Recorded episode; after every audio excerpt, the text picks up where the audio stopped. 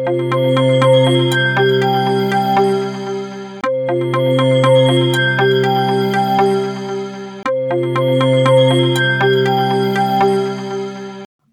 ಪಾಡ್ಕಾಸ್ಟ್ಗೆ ಸ್ವಾಗತ. ಆಲಿಸಿ ಕಥಾ ಪ್ರಪಂಚದಿಂದ ಒಂದು ಸ್ವಾರಸ್ಯಕರ ಕಥೆ.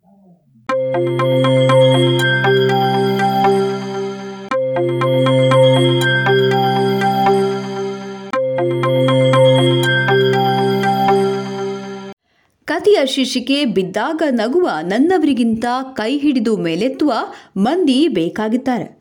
ಕತೆ ರಚನೆ ಡಾಕ್ಟರ್ ಶಶಿಕಿರಣ್ ಶೆಟ್ಟಿ, ಉಡುಪಿ ಧ್ವನಿ ಅಪೂರ್ವ ಕಾರನ್ ದರ್ಬೆ ಪುತ್ತೂರು ಕತೆ ಒಂದು ಆ ಪಕ್ಷಿ ತನ್ನ ಮರಿಗೆ ಹಾರುವುದನ್ನು ಕಲಿಸಿಕೊಡ್ತಿತ್ತು. ಮೊದಲ ದಿನ ಎತ್ತರದ ಗುಡ್ಡದಿಂದ ಕೆಳಗೆ ದುಡಿತು. ದೊಪ್ಪನೆ ಬಿತ್ತು. ಮರಿ ಮೈ ಅಲ್ಲಿ ಎರಡು ಗಾಯಗಳಾಗಿದ್ದವು. ತಾಯಿ ಹಕ್ಕಿ ಮತ್ತೆ ಮರಿಯನ್ನು ತನ್ನ ಕೊಕ್ಕಿನಲ್ಲಿ ಕಚ್ಚಿಕೊಂಡು ತನ್ನ ಗೂಡಿಗೆ ಹೋಗಿತ್ತು. ಮಾರನೆಯ ದಿನ ಅದೇ ಗುಡ್ಡದಿಂದ ಮತ್ತೆ ಕೆಳಗೆ ದೂಡಿತು. ಈ ಬಾರಿ ಮರಿ ಸ್ವಲ್ಪ ರೆಕ್ಕೆ ಬಡಿಯಿತು, ಆದರೂ ಕೆಳಗೆ ಬಿದ್ದಿತ್ತು. ಆದರೆ ಒಂದು ಆಶ್ಚರ್ಯ ಗಮನಿಸಿತ್ತು ಅದು, ನಿನ್ನೆ ಬಿದ್ದಾಗ ಆದ ಪೆಟ್ಟು ಹೆಚ್ಚಿತ್ತು, ಹಾಗೆ ಇಂದು ನೋವಾಗದೆ ಬಿದ್ದಿತ್ತು. ರೆಕ್ಕೆ ಬಡಿದರೆ ನೋವು ಕಮ್ಮಿ ಆಗುತ್ತದೆ ಎನ್ನುವ ಸತ್ಯ ಮನವರಿಕೆ ಆಗಿತ್ತು ಮರಿಗೆ. ತಾಯಿ ಹಕ್ಕಿ ಮತ್ತೆ ಮರುದಿನ ಗುಡ್ಡದಿಂದ ಕೆಳಗೆ ದೂಡಿತು ಮರಿಯನ್ನು. ಈ ಬಾರಿ ಹೆಚ್ಚು ರೆಕ್ಕೆ ಬಡಿಯಿತು. ಆಶ್ಚರ್ಯ, ಗಾಳಿಯಲ್ಲಿ ಹಾರುತ್ತಿತ್ತು. ಹಕ್ಕಿ ಹಾರಿ ಮತ್ತೆ ತಾಯಿ ಬಳಿ ಬಂತು. ಖುಷಿ ಖುಷಿಯಿಂದ ಅಲ್ಲಿಂದ ಹಾರಿ ಹೋಯಿತು. ಹೀಗೆ ತಾಯಿ ಮರಿಗೆ ಹಾರಲು ಕಲಿಸಿತು. ಬಿದ್ದಾಗ ಮೇಲೆತ್ತಿ ಮತ್ತೆ ಹಾರಲು ಉತ್ತೇಜಿಸಿದ್ರಿಂದ ಮರಿ ಹಾರಾಟ ಕಲಿತಿತ್ತು.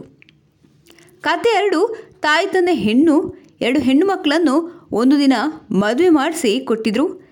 ಇಬ್ಬರು ಚೊಚ್ಚಲ ಹೆರಿಗೆಗೆ ತಾಯಿ ಮನೆಗೆ ಬಂದಿದ್ರು. ಇಲ್ಲಿ ಕಿರಿಮಗಳು ಎಲ್ಲ ವಿಧ ವಿಧದ ಅಡುಗೆ ಮಾಡಿದರೆ ದೊಡ್ಡವಳಿಗೆ ಅಡುಗೆ ಮಾಡಲು ಬರ್ತಿರಲಿಲ್ಲ. ತಾಯಿಗೆ ಆಶ್ಚರ್ಯದಿಂದ ಕಿರಿಯವಳಲ್ಲಿ ವಿಚಾರಿಸಿದ್ರು, ಅಮ್ಮ, ನಮ್ಮ ಮನೆಯಲ್ಲಿ ನನ್ನ ಗಂಡ ಮಾವ ನಾನು ಏನೇ ಅಡುಗೆ ಮಾಡಿದರೂ ಏನೂ ಹೇಳದೆ ತಿಂತಾರೆ. ಒಮ್ಮೆ ಮೈಸೂರು ಪಾಕ್ ಮಾಡಲು ಹೋಗಿ ಪಾಕ ಕಟ್ಟಲಾಗದೆ ಪುಡಿ ಪುಡಿ ಆಗಿತ್ತು ನನ್ನ ಗಂಡ ಅದನ್ನು ಪ್ಲೇಟ್ಗೆ ಹಾಕಿ, ಸ್ಪೂನ್ ಹಾಕಿ, ಸ್ಪೆಷಲ್ ಸ್ವೀಟ್ ಕಿಚಡಿ ಎಂದು ನನ್ನ ಅತ್ತೆ ಮಾವನವನಿಗೆ ತಿಂದು ಖಾಲಿ ಮಾಡಿದರು.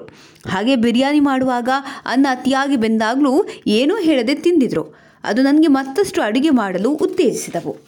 ಹಾಗಾಗಿ ಎಲ್ಲ ಹೊಸ ರುಚಿಗಳನ್ನು ಕಲಿತೆ ಹೇಗೋ ಹಾಳಾದರೆ ಯಾರು ಬೈಯುವುದಿಲ್ಲ ನನ್ನ ಗಂಡ ಹೇಗೆ ಮಾಡಿದರೂ ತಿಂತಾರೆ ಎನ್ನುವ ಆತ್ಮವಿಶ್ವಾಸ ನನ್ನ ಅಡುಗೆಯನ್ನು ಸುಧಾರಿಸಿತಮ್ಮ ಎನ್ನುತ್ತಾಳೆ ಕಿರಿಯವಳು ಆದರೆ ದೊಡ್ಡ ಮಗಳು ಅಳುತ್ತಾ ಹೇಳ್ತಾಳೆ, ಈ ವಿಷಯದಲ್ಲಿ ನಾನು ಅದೃಷ್ಟಹೀನೆ. ಅಂದು ಮೊಸರನ್ನ ಮಾಡಿದೆ. ಸ್ವಲ್ಪ ಉಪ್ಪು ಕಮ್ಮಿ ಆದದಕ್ಕೆ ಮನೆಯವರು ಯಾರೂ ಊಟ ಮಾಡಿರಲಿಲ್ಲ. ಸಂಜೆ ತನಕ ಎಲ್ಲರೂ ನನಗೆ ಬಯ್ಯುತ್ತಲೇ ಇದ್ರೂ ದಿನ ಕಳೆದರು. ಅಂದಿನಿಂದ ಅಡುಗೆ ಮನೆಗೆ ಹೋಗಲು ನನಗೆ ಹೆದರಿಕೆ ಆಗ್ತಿತ್ತು ಅಮ್ಮ ಎಂದು ಹೇಳಿದ್ಲು. ತಾಯಿಗೆ ಸ್ಪಷ್ಟವಾಗಿತ್ತು.